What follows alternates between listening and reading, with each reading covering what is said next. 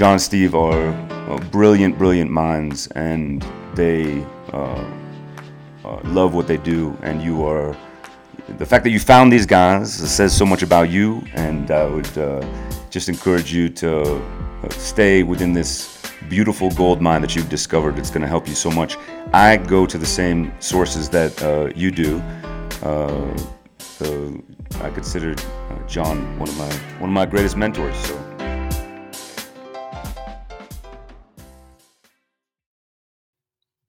And welcome back to On Coaching. I'm Steve Magness, joined by my good friend and colleague John Marcus, as you just heard.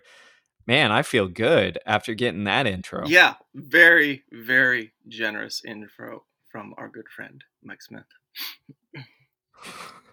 so, if you're listening and you're wondering and you're saying, where did this, you know, where did these accolades, these kind words from Mike Smith come from? Well, John has been spending time putting in the work, going behind the scenes, getting the goods from Mike himself, all sorts of brilliant insights from the man who has won too many mm. NCAA cross country titles to count. I just forget now because it just seems like an inevitability, which says a lot because it's it's hard to win one, but it's much harder to repeat and and keep that going. And to make everyone so, feel like they're like competing for second place, you know? Like Yes. Mm. Yes.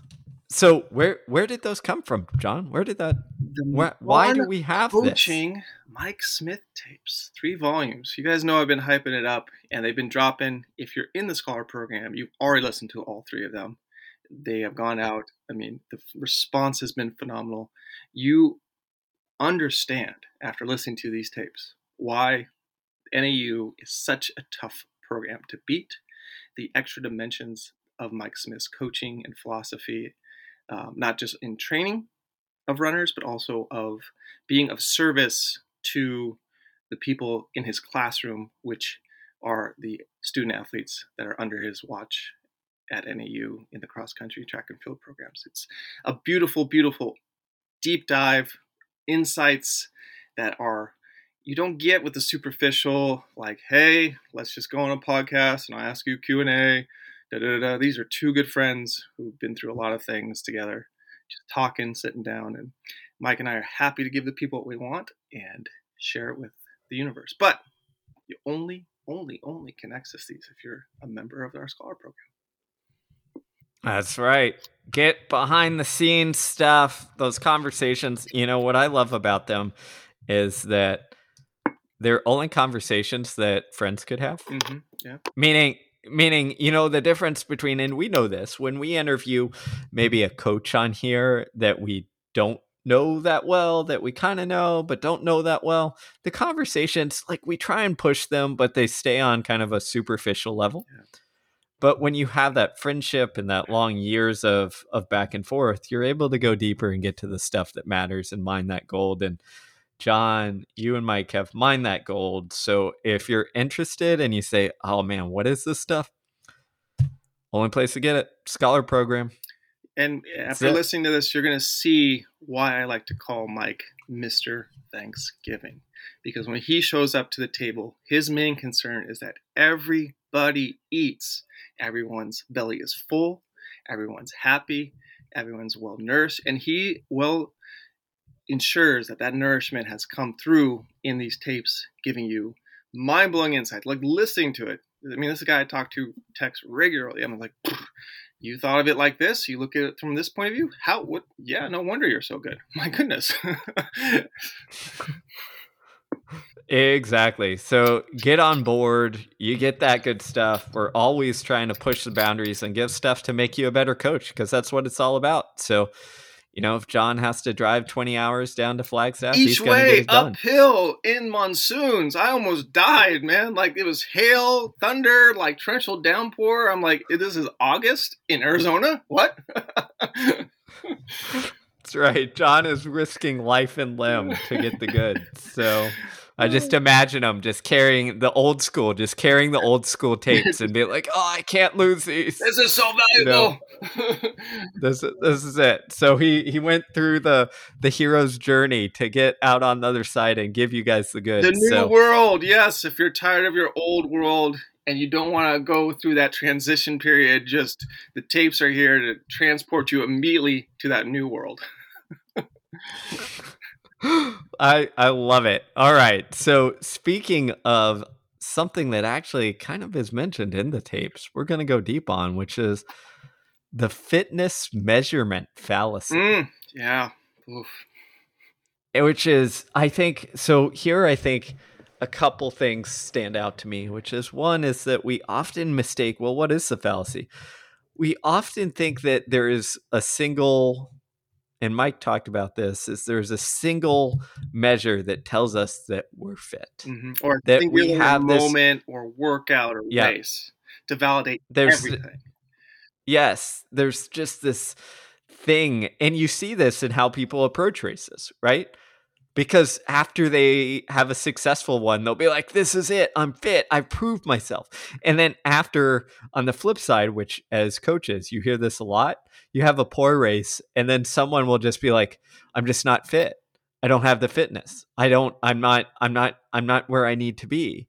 Why? Because they mistake the race as the singular thing, Mhm. that moment that either validates their fitness or not, when in reality, it's nuanced and complex, and that you could have a good or a bad race for a variety of reasons. And if you put all of the emphasis on that single thing, then you know you're putting it in the wrong area, which can set you up for um, disappointment and going down the wrong training rabbit holes. Yeah, I mean, it's important to, you know, kind of piece together how we got here, right? This kind of equation or formulaic concept of if I do these many workouts at this much intensity for this duration for this long, then that equals this.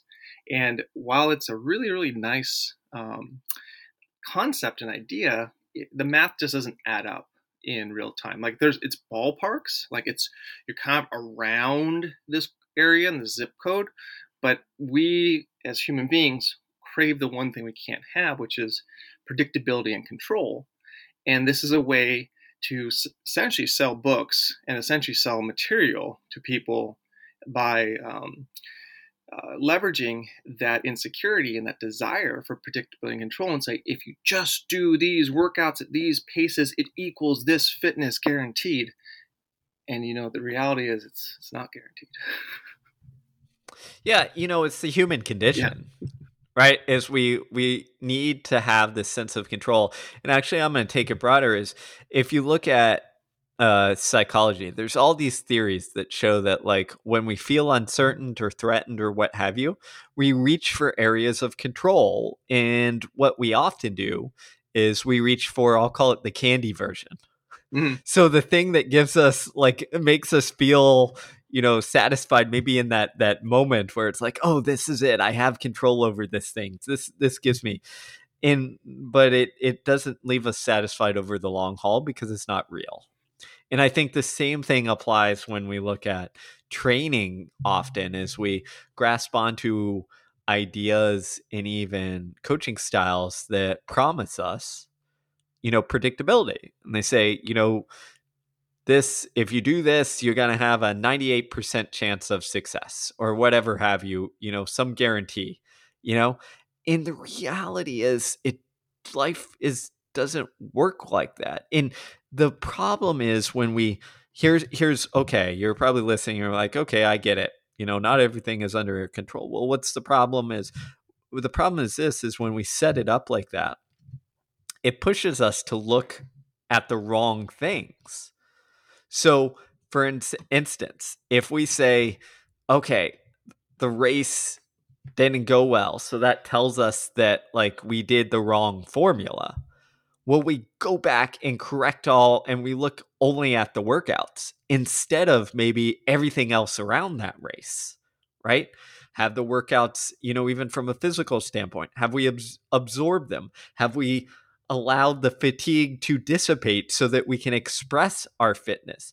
we look at it from a psychological standpoint, a stress standpoint, a tactics standpoint, a competition standpoint.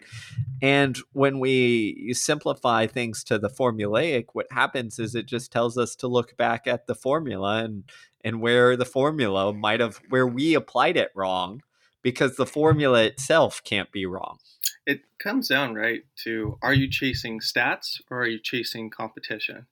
And that's the hard thing about running in general is you can easily go chase the stats, how fast, pace, etc., to make it seem like everything's in your control. But the reality is there is a competitive spirit no matter where you are on the pack, mid pack, backpack, front pack, to running and racing and competing. It's that's why we call it a race. We don't just call them like, you know, singular time trials where everyone like Tour de France goes by themselves one after another with no one else around you, right?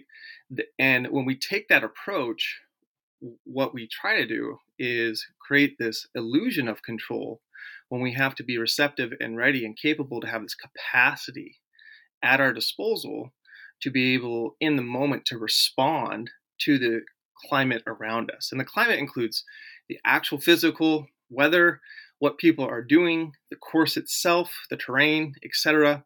And oftentimes the justification for doing something is that oh this keeps you fit this gets you fit this does this right and you know mike and i talked a lot about this in um, the the tapes is what you know we have to undo is the modality from a mechanic standpoint of all this slow jogging easy running to get this aerobic conditioning but that comes at a mechanical cost so that's why drills wickets sprinting year round speed work, etc. Those things are all really important because those postures and positions help to, you know, offset the mechanical uh, limit limitations or ranges of motions that happen from going and running very easy or slowly for 90 minutes. And if that's your sole justification for uh, preparation, getting fit and training, and you're measuring your conditioning capacity, but you're not measuring your mechanical or coordination capacity, again, we've come lopsided and one sided, and we end up paying a price. Yeah, it you know, I, I think a lot of it comes down to as well is whatever we measure, we tend to value. So if you know miles per week is measured, we will value that. And that has kind of skewed um, what is actually important uh, to a degree on things. It's not saying that you know volume or whatever isn't important, but it's an easy thing to kind of quantify and and track on. It's much harder to quantify and track on um, efficiency or like movement there's no easy metric you can kind of assign to it. Yeah it's just you know don't you know mistake correlation for causation type thing right? Like i've had athletes who they're counting their 40 meter sprint flies into their weekly mileage total. And i'm like stop this makes no sense. Like that's not what the situation is about. But it counts as much like or the recovery jog between you know a set of something of, on an interval session as part of their weekly miles. Like, it, I mean, you just scratch your head. You go, all right, we have kind of misconstrued or misinterpreted what track your miles means, right? We talk about this a lot. You know how Lydiard saw, say, marathon training as a specific thing at a specific intensity, and jogging was everything else, and you could do as much as you want, but we don't count it as training and we don't count it as the actual labor that is inducing a stress because that stuff's not stressful right? People will um, snarl give me snarky comments on twitter when i say easy running is not training because it's not it shouldn't be. It, it, it shouldn't quantify as that. It shouldn't be a stress. It should be a recovery modality just as massage is. That do you count your hour of massage as a stress? Because there are stressful um, uh, applications and um, uh, enhancements that you know occur from having the soft tissue broken down and you know uh, soft muscle pulled apart or what have you right? That is a low grade stress. So it, we get in this really murky water where it's like when we don't know what matters everything matters versus when we really have a clear uh, clarity and power over what matters we concentrate on that and just realize everything else is just kind of um, you know um, a little bit of spice or a little bit of a cherry on top. Yeah you know it's it's interesting and if you look at for instance i was looking the other day at uh, Canova's training of moses mosop which we have in the scholar program. But if you look at how he classified it, because we all use classification systems, but he classified it where I think anything less than 610 miles were recovery. So 610 mile pace were recovery. And that was something that was a large port. That was 40% of the training, something like that. And it didn't, you know, if you look, read um, Canova's uh, training, I forget from somewhere else. He essentially said like re- recovery is not about fitness. And then I think it was from like 530 to 610 pace, something like that, is like the general fitness. For him, that was where general fitness began, right? Um, and then you get, you know, more to support, specific, etc. But that is a often different way of looking at things than um, through sometimes what we look at in, in kind of the US version. And the other thing I, I think I've seen where this pops up a lot, John, is you've seen the proliferation of um, zone type training. And the, you know, especially from the 80 20 model from Seiler, which I love Seiler's work, I think it's brilliant but like everything, we have these downsides. And when we classify into zones, what happens is this is we start to emphasize those zones as if they are if they have uh the um direct kind of you mm. know impact yeah people start know? freaking out They're like my heart rate was this yeah. oh my god i'm not in my right zone for this run or this session and it's like mm, that's okay the body fluctuates it's fine so yeah, no, it's funny you mentioned this. I, I posted not too long ago, and I, I went on. I think it was like a six mile run. Okay, and it was in Houston, Texas. Humidity. It was just a crazy humid morning. So I strap on the heart rate. I say I want to see what happens here, and I was running like I don't know seven forty five pace. Okay, so easy, um, which is slow for me even still and you know i spent like the majority of that six mile run in zone three and four on heart rate and then i post that picture online on instagram and people flipped out on me they were like this is too hard. This is like a threshold or higher stimulus. Like what are you doing? Because i was just like you know heart rate sometimes you don't pay attention to it like when it's in houston and it's humid as hell. And and people flipped out. And i was explaining and and some people couldn't get it. I was like this is 745 pace. I'm breathing i could have a full conversation if i wanted to.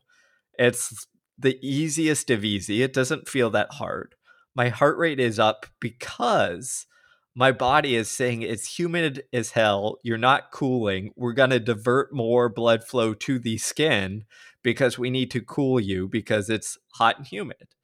But that doesn't reflect the actual load on my muscles, all of that, or the stress on muscles, like local stuff. That just reflects the load on my heart, essentially cardiovascularly, but it doesn't reflect anything else. And my point was to kind of say, hey, we got to broaden out of this zone kind of world because it might help in a lot of in many places, but it can also distract and distort and give you the wrong feedback. But there was there were a lot of people who you know got it, and there were a lot of people who just couldn't break out of that zone mindset of like, no, easy is zone two, this is where I train at. If I go, my heart rate goes out of this, I'm no longer training this attribute, and the workout is ruined. And that can get in the way. It backfires. Yeah, and you know, a lot of the stuff too is um, predicated off of cycling um, research and best practices. And mm-hmm. cycling has a different set of stimuli, a different set of um, responses from the body, because unlike other common endurance sports, uh, like running or swimming, there's very little fascial or reactivity of the connective tissue at play because you're not, you know, pushing against some hard, you know, difficult mass, uh, whether it be the water, whether it be the ground, what have you. You're not interacting with that kind of like shock, so to speak. Um, and your body's not able to reinterpret that and reuse some of that to help sustain uh, the locomotion capacity. So when we look at cycling, you know, I'm always now more than ever, I'm very um, uh, sensitive and hesitant to look at cycling physiological studies or data and make a direct translation to running or swimming because of that lack of uh, interaction, elastic interaction with um, you know the ground or the, the water. So it may be true in cycling world, but in this running and swimming world where we have that requirement and we have that uh, environmental reality, there's other factors at play that can influence one's ability to uh, move fast, move well, um, you know, do it at a low cost. Again, if running economy is a lot better for a variety of reasons, right? Better harnessing of the fascial slings, better um, strength capacity or coordinate, coordinative capacity, um, because you're working on kind of sprinting or mechanics year round, you're running wickets, etc. That does have an influence. So we tend to, again, like we said, the swing all the way in direction of, hey, we're just going to measure our level of conditioning per the cardiovascular requirement uh, and pulmonary uh, requirement. But there's other things at play that we might not be able to have such a cut and dry quantification of that the art of the craft of coaching becomes really important. So, so this is it, this is interesting, and I'm glad you brought this up because if you look at, let's say, the volume of training it's spent for cyclists, swimmers, cross country skiers, um, v- versus runners, all of those sports are more like they spend more volume in terms of hours. Yeah, duration, time, duration. Yeah. Mm-hmm. Yep. And I think this is an important point because when you look at that, well, why don't runners do more? Well, because our sport, our limiting factor often isn't the just cardiovascular of you know we're going to develop this what have you. Our limiting factor in both the training volume and intensity is a mechanical it's gravity man yeah, it's it's it's gravity. And those other sports don't have to fight it or deal with it to the degree. So when we look at so what does that mean? Let's bring it back to heart rate. When we look at cycling, you know, if you is heart rate maybe a can it be a better indicator of fatigue maybe because like your limiter in terms of how much you can do is just overall fatigue which is sometimes tied a little bit more to HRV or heart rate or whatever have you, because you're just spending as much time as possible in the saddle, kind of going through this workouts because you don't have the gravity, muscular damage, eccentric damage, etc. Eh, that that a runner has to deal with. So what that means is in this case that indicator that might work decently well in a sport like cycling doesn't work as well as in running because that is not the thing that a is our, our kind of limiting factor and then b often the thing that we are actively you know training to be able to utilize. And that's you know studies like that or interdisciplinary approaches or inter- interdisciplinary inputs do need to be digested with a grain of salt. And the reality is all these studies concepts um, you know, literature is very neat and tidy. I've never met a training process on the day to day, week to week, month to month, season to season that is that neat and tidy. It is messy, friends. It is very messy. There, you're dealing with a fluctuating uh, entity that's called a human being. There's ups, there's downs, and you have to be okay riding those waves, right? And sometimes, like, there's a time to chunk a lot of stress, whether it's you know, from a micro standpoint within your training week, or even maybe a meso standpoint within a, a period or a block of training. But then, that, yeah, Stephen, you know, I and everyone else has preached for so long, it needs to be followed by a chunk of recovery from the training stress. So this chunk approach, in general, makes sense. Now, what are people's capacities to be able to tolerate, withstand, and then adapt and digest these chunks of stress and chunks of recovery? That all depends on a lot of things that might be in our control and also a lot of things that might be out of control. And that's where the sensitivity to this comes into play because essentially the way I look at it is this kind of like, um, you know, fitness measurement fallacy is people who lack that sensitivity, whether it be to inexperience, whether it be just to having a closed or you know non-growth mindset um, about these things, they tend to leverage and anchor their practice on these quantifiable markers and measures, and we use that to color and shape and help sculpt the landscape of interpretation. But at the end of the day, like as a coach, you know, when you've been doing it long enough and knowing what you're preparing an athlete for, the markers of fitness are not one thing, it's a collection of multiple things taken over uh, long time horizons that just kind of add up. And then you go, oh man, this person's ready to roll. Why? Well, it's not this one workout. I mean, this one workout was kind of the exclamation point on this. Like it gave me, you know, a lot of confidence and certainty into it. But it was actually these preliminary steps, these preliminary workouts, you know, over the course of two weeks, three weeks, months, what have you, that created this like awareness of like, all right, time to take the bun out the oven. Let's go. Yeah, and I think what we're saying here is, as coaches, we need to be able to zoom back out. Because what happens is we uh, we often over-index on the one workout or one thing telling us everything that we need to know about fitness, but it really is about accumulating these these stressors and um, such over time and seeing and and putting them together over time to see what they uh, they develop into. And you know, again, it comes back to me as like the experience we've had as coaches is so many of us have had those moments where athlete struggles in a workout and is just like, oh, my fitness, I'm not ready to race. like I'm I'm done for. This is it. It's the end.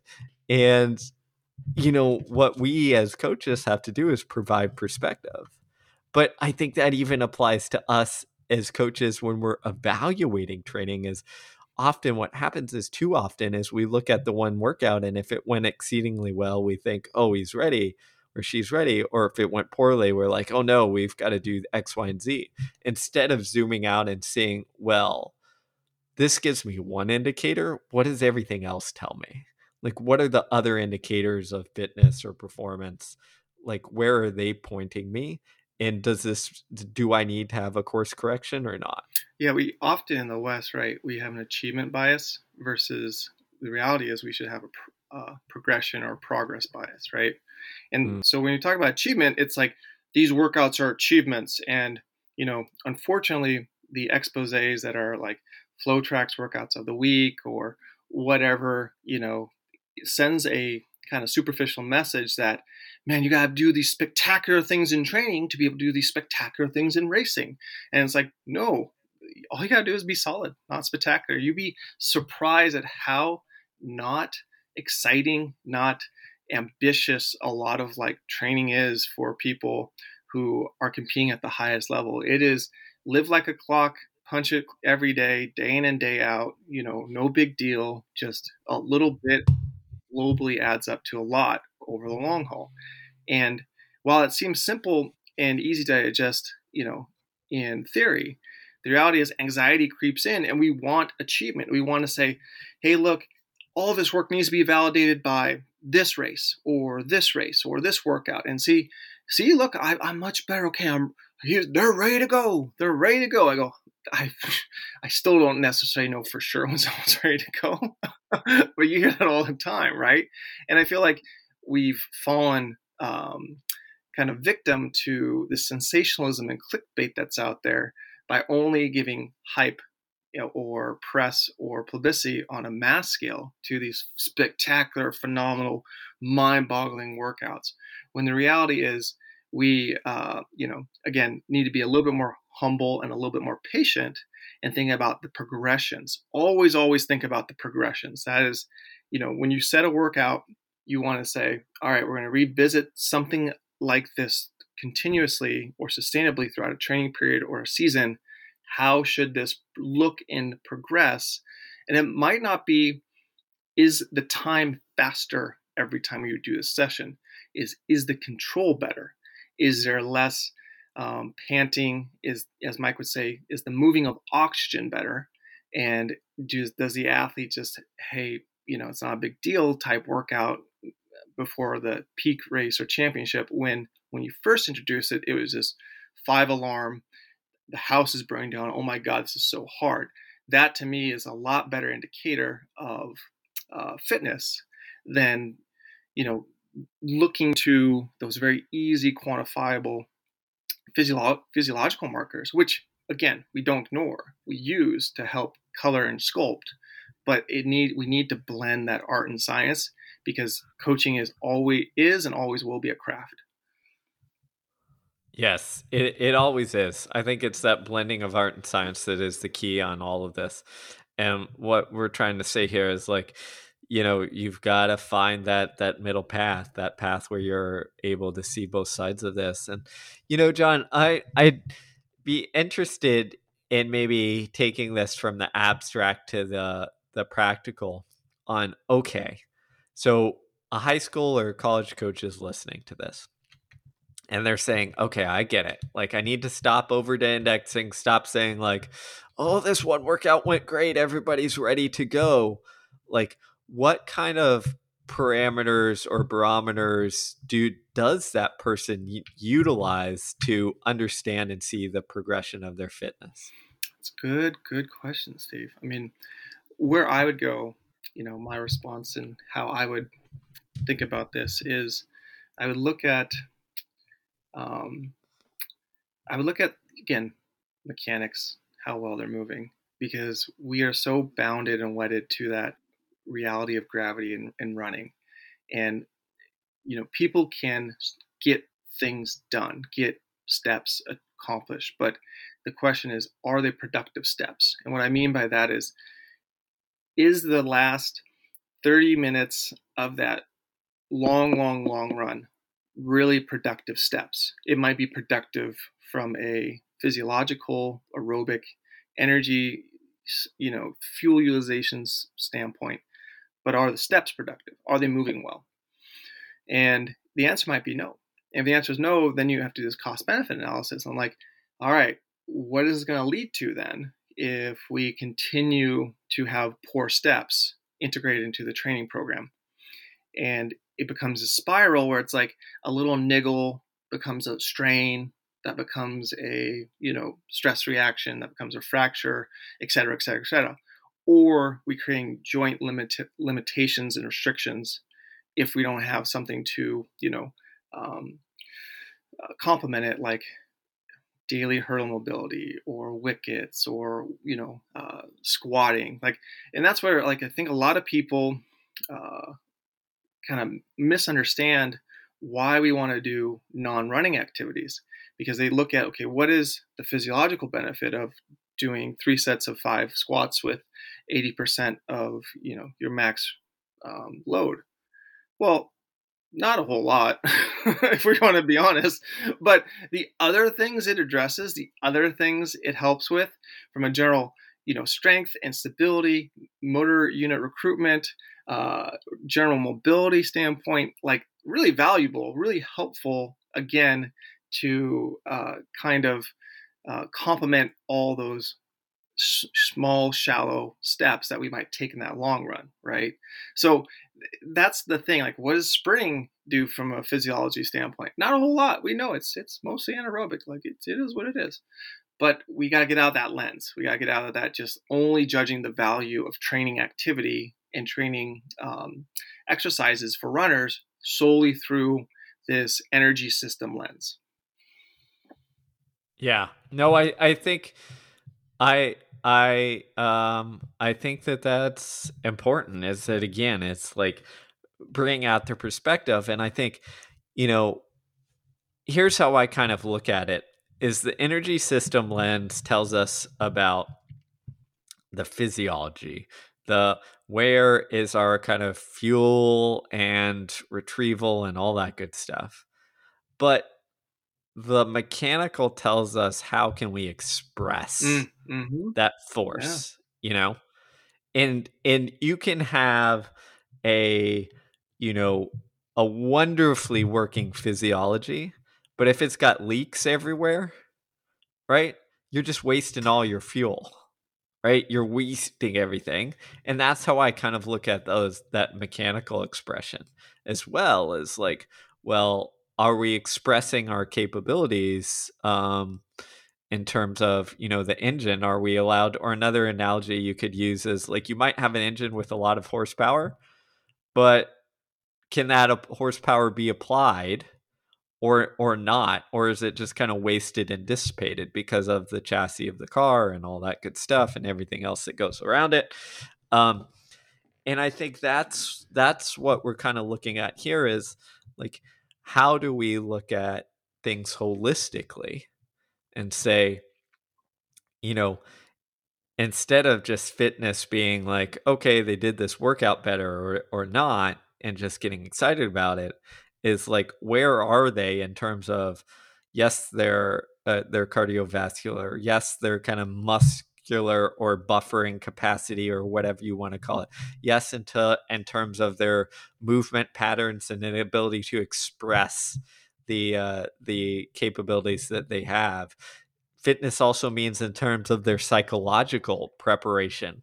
Are they ready to prepare on race day or, or perform on race day or is it they have these amazing workouts and they can't translate it to a race day because like you haven't done the work to psychologically prepare them to express their capabilities there? So it's like again zoom back out and every kind of workout or test or what have you tells you a little bit but you're really looking at this holistic view Yeah, I think that's important to put a pin in, Steve, is that mental fitness side of it. Because one thing, you know, I, again, looking at Mike's training and talking to him a lot about this uh, when I was up visiting with him, is it dawned on me, it's like, oh, it's a progression of in the beginning, the workouts are suffer fests. In the beginning, this is hard. This is, you're learning how to hurt. Like he's, you know, one thing he told me is like, yeah, Nico Young is showing up on Tuesdays and knowing Tuesdays are to suck in the beginning of the season, in the beginning when there's not a lot of racing going on,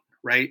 But then as we progress through the season, where the hurt and the suck happens is in the races. So you're mentally callousing early on when you don't have the races, and then you're transitioning to focus that energy to racing and it's a question of how bad do you want it right? And sometimes the physiology can be amazing the buildup can be amazing and the athlete just isn't willing to hurt.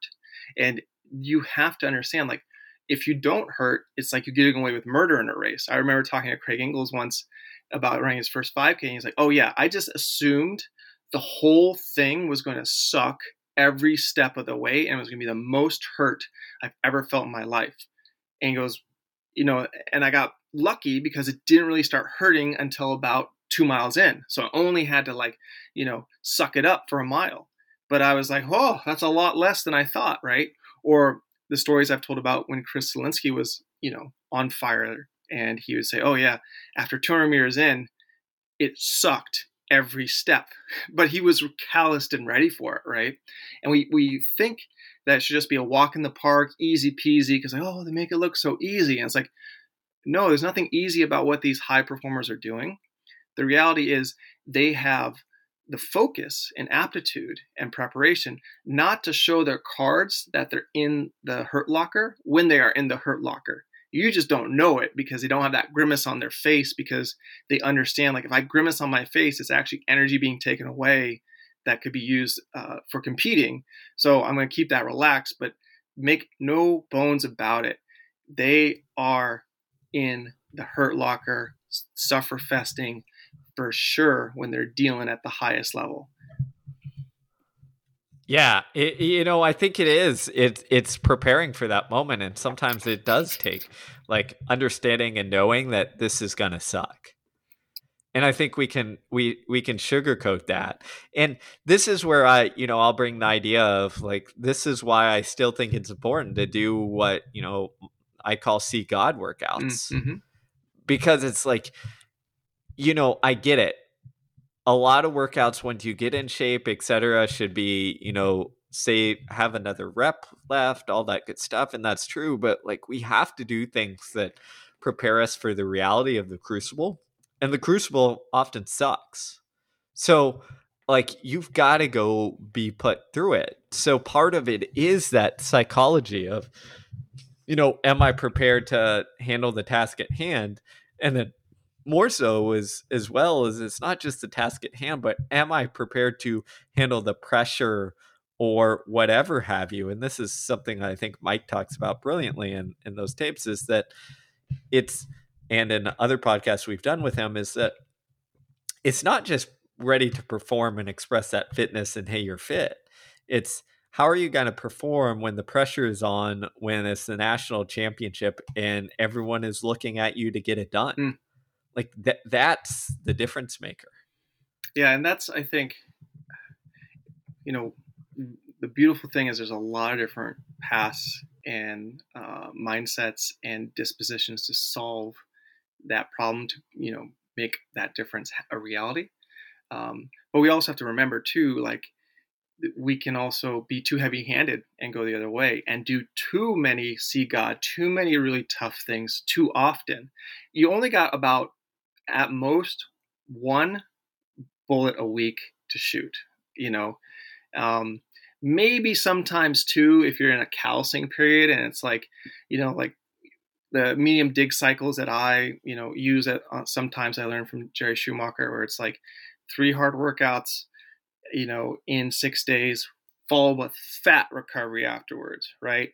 Um, for like four or five days, even a week, uh, just to get that last little oomph from base camp to the um, the peak of the fitness mountain, so to speak. Uh, but we often, I remember in college, I remember that was my biggest error as an uh, athlete when I competed was I just went too hard too often and I didn't realize like you only have so much emotional energy. You only have so much of a reservoir that once you shoot that bullet too much, you quote unquote burn out. And that's why I'm like, ah, you don't want to do a see God workout every Tuesday and Friday or, you know, Tuesday and then race because it just at the end of the day, it, it corrodes you. You just you're you're all cortisol. So we got to remember that we can't be too heavy-handed with it, and that's why it's like we want to progress and graduate from one direction in training as callousing to the actual like messiness of racing. And the the one of the most brilliant things Mike talks about too is uh, in those tapes related specifically to cross country is he's trying to prep his um, athletes because he views cross country only as a team sport there's no individual anything. It's just team, five, seven people. Can we get it done? And it's not about this is our number one man, this is our number four man. They don't go around thinking that. It's rather of, all right, we're getting you ready to be on any given day, really solid and consistent to be num- to finish number 10 to 20 at the Nationals. And we're getting you to be really solid to finish everywhere between number 15 and 25 at the National. So maybe that guy who they were trained to be number, who had that bandwidth that they deemed between number 10 and number 20, finishes 20th. And the guy who had that bandwidth between 15 and 25th finishes 16th. It doesn't matter that there was a supposed hierarchy within the team. It just matters they got their task, their job, their requirement done within the bandwidth that was astutely um, prepared for and, and described. And I think a lot of people's mind would be blown by that because they really don't care. Like Luis Grijalva, right? Number four on the team, NCAA team in the abbreviated uh, pandemic championships, right? And then number four in the world in the 5K World Championships. And Luis was happy both ways. like, if you know Luis, like I know Luis, like he was smitten. He was like, cool. You know, it wasn't like, oh, I wasn't our number one man. That's going to hurt my my contract offer. It's like, nope, we got the job done. Yeah, yeah, I think there's something brilliant to um, getting rid of those pecking orders that often often occur because like we're humans and we like hierarchies and we like to have someone on the top and like to know our role but when you reframe that role clarity as not hey you're the number one man but like this is the job that we need people to do which is we need you know so and so like these people we're training you to get between 20th and 35th or whatever have you. You know, like that's the job. Like that takes it away from what so often happens, which is, you know, you're our number two man. Like you have to do this. And that creates, again, this almost competition within the team. And I've seen this. I remember one of my early coaching years, one of my, I think it was my second year at Houston, um, go into a race. Our number one man has a bad race. And what happens is our number two, three, four, five, six, seven all had bad races because they were all keying off of right, each other. Yeah. Right. They they saw the number one person and they're like, you know, and he went out a little bit slower because like he wasn't having a great race and felt bad. So the number two is like, oh, I got to, I'm a little too close. I got to get slower. Number three, oh, I'm a little too close to this person. Blah blah blah. Instead of executing on their strategy and their goals and their, you know, what they have you. So it it really is is psychologically how do you free people up to get out of you know to get away from that kind of natural human component of hierarchy? Yeah when i was training athletes uh, you know at the post collegiate level like i often talk about like hey you know what training is really about? Training is really about elevating your shittiest performance. Like i want you to be eh, confident that on your shittiest day out there you can still qualify all the rounds and make the finals at the national. On your shittiest day out there, you know everything goes wrong, goes south. Like your your warm ups off, you don't have your cup of coffee. Uh, you eat something that is not agreeable with you. You have stomach issues. Like plan for everything that sucks, and yet you still can get at least this baseline. You know you can get this baseline of performance or ability uh, done, right?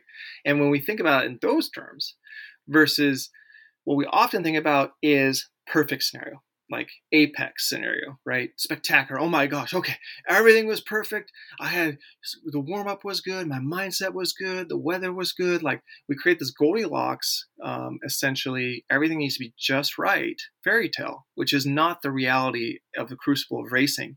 So you need to be ready for the shit as i called it. It's just like when you're in it and it's shitty what can you do? And that's unfortunately, a lot of people, you know, uh, lean away, lean back out of that because we are so so wrapped up in these fairy tale narratives that are propelling us as athletes as superheroes or this or that. And it's like nope regular ass people with a lot of shit going on in their lives very unpredictable from day to day because we're highly fluctuating high pulsating beings. But at the end of the day this if you can just deliver that that's the thing that matters most. And that's really you know mike again talks about this in the um, uh, on coaching um, mike smith tapes that we just did. He goes the highest virtue at NAU is to be someone we can count on. And he's he outlines the steps the preliminary steps to get to that point.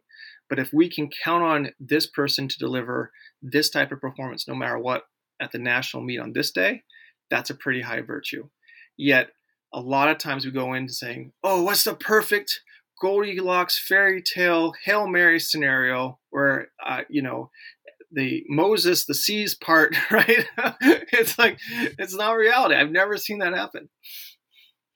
Yeah, you know, it, it really is. This is maybe the point of this podcast is that we often get caught up in looking for that perfection and it gets gets in the way of good. You know? Yeah. Because like what is good it's showing up and no matter what like being able to reach x level you know and x level is often sustainable where if we show up and we're always like okay i need to have the everything aligned and i need to do this and reach my ceiling and blah blah blah well that only happens on special days you know and we have very little control over when that mm. happens mm. so our consistency especially from a team standpoint. But consistency is more important than the heroic one offs. And I think, again, is how do you create that consistent mind, that consistency? Well, you emphasize it. And so often, what we do is we don't. We emphasize the perfection of like, well, was this a huge PR? You know, et cetera, et cetera, which just tells us the best day ever. I remember talking to a sports psychologist who actually worked with Adams State with their legendary program for a while. And he told me, he said, you know, instead of uh, focusing on on the PR, like what are your five like what's the average of your five performances? Yes, I was just gonna say know? that. Yes, hundred percent. and and it's like if you're five if you can raise that average of those five recent performances, then like you're going to do better. Like and what you do is well, people say, Oh, but I've got to have the big goal, the ceiling. is like if your average is getting better, then that sets you up for when that day comes mm. when it's like, oh, I'm good you get to jump from a higher platform. You're ready to go. If all you're doing is consistently being like, you know, it's golden glory or or not else, then what happens, and I've seen this so many times, is you just set yourself up where it's like it's like boom or bust, and your brain starts to expect bust because that's inevitably gonna happen more often than than the boom because that's how performance works.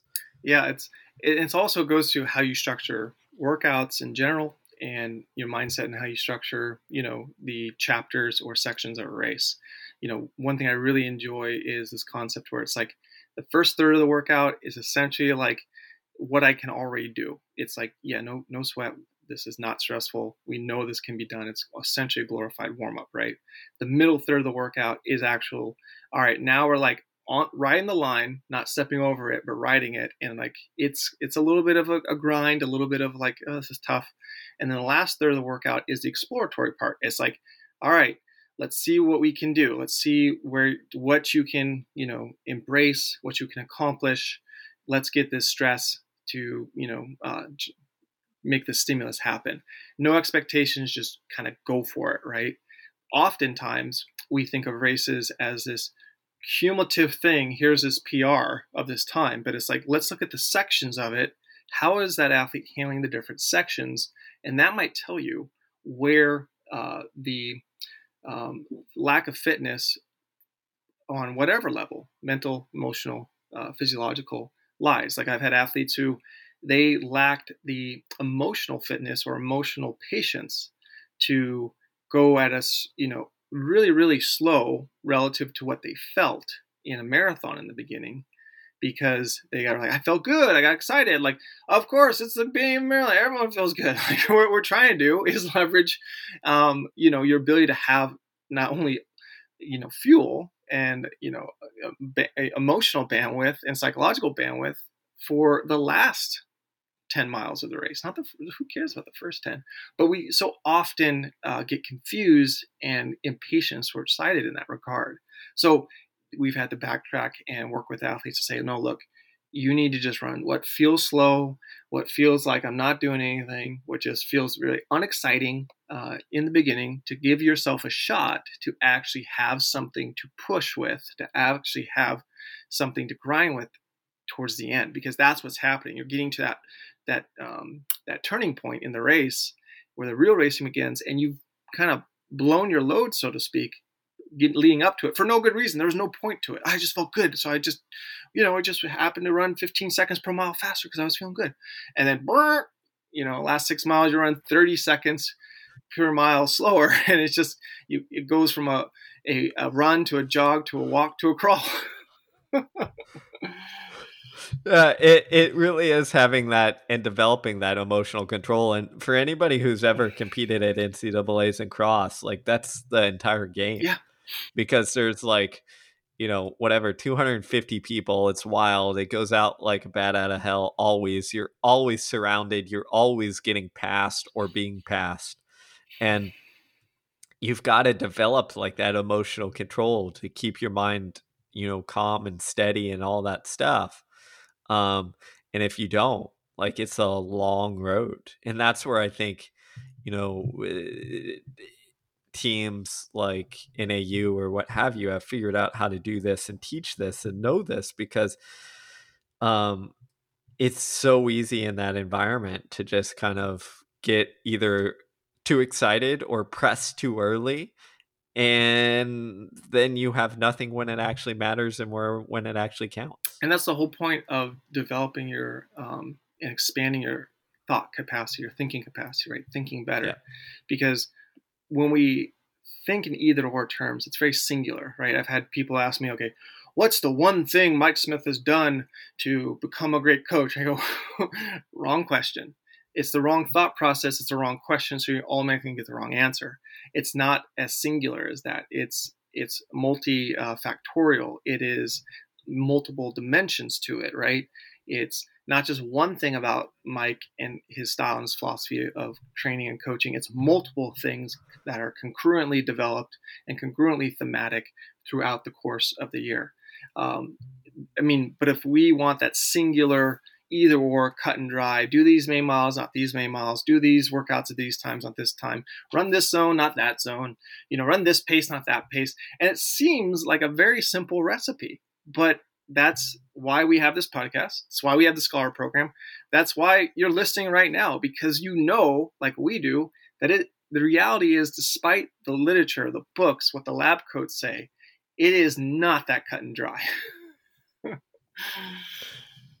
it's always more complex. Yes. And you know, our message here on this podcast is not feel like, oh, it's complex, who do whatever it is. That's exciting that it's so complex. Like I get, you know, I get fuel yeah. from that, Steve. I don't know about you.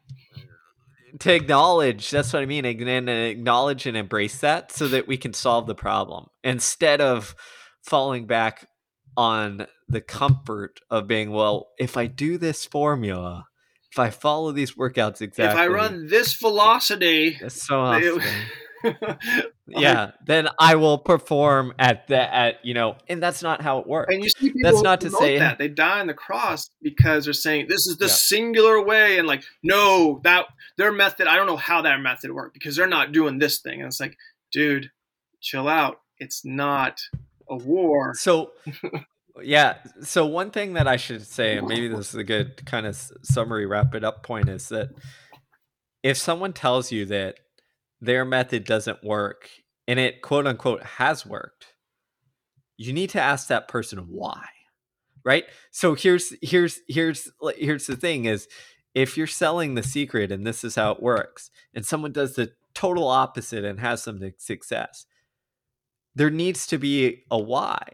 So for example, we can sit here and tell you, well, you know, uh, Bob Schul won a gold medal on almost all interval training. Well, why did that work?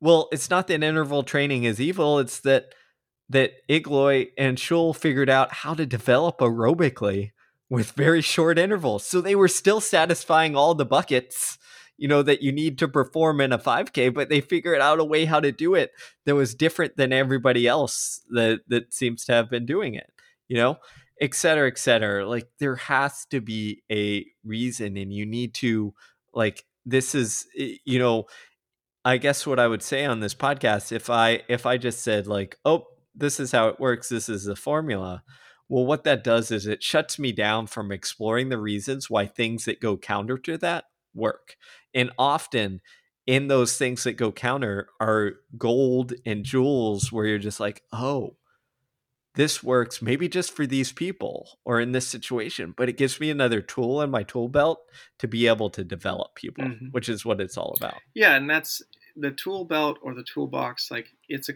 constant updating, a constant polishing, like you know, a constant labor of love. Like the best way to understand a master coach at work is to see the subtle changes in their training season to season, year to year this little nuance, you know, added or subtracted, this little uh, enhancement uh, shifted from this time to that time, because it should it should be organic like that. There should be a, a very steady evolution, not big sweeping changes necessarily, but also the, too the humility to go out and say, I don't know that I have it all figured out.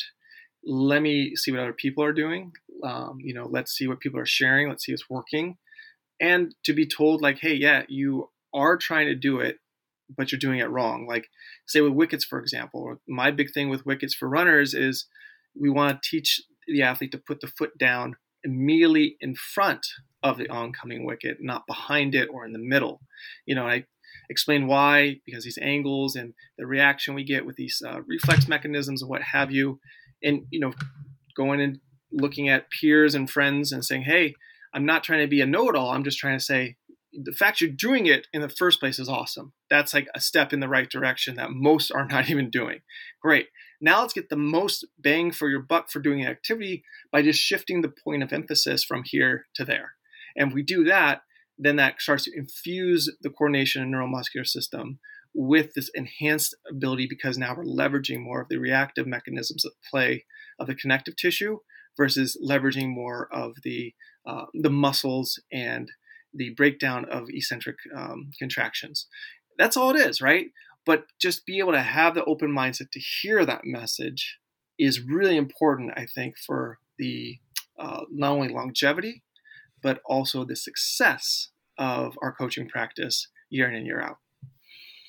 Yeah, I couldn't have said it better. I think it really is embracing that nuance and like opening up yourself to like understand the complexity. Uh, because in order to simplify it for our athletes, we have to understand and, and wrestle with the complexity ourselves.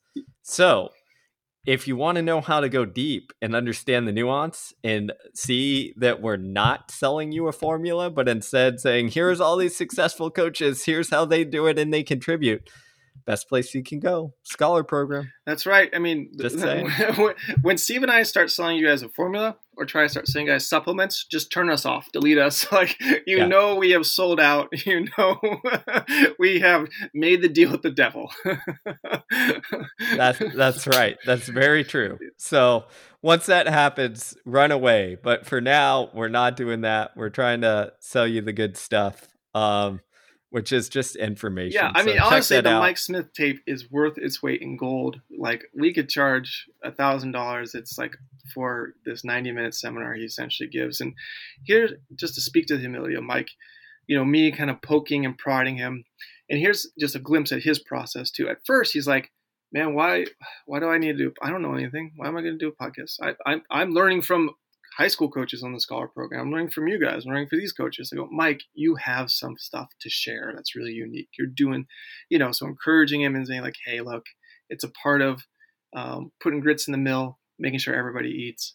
And then it was like, all right, we're gonna have the scholars ask him questions. So we had all the scholars ask questions, and here's an insight into the thoroughness of Mike's thought process. He's like, all right, give me all the questions.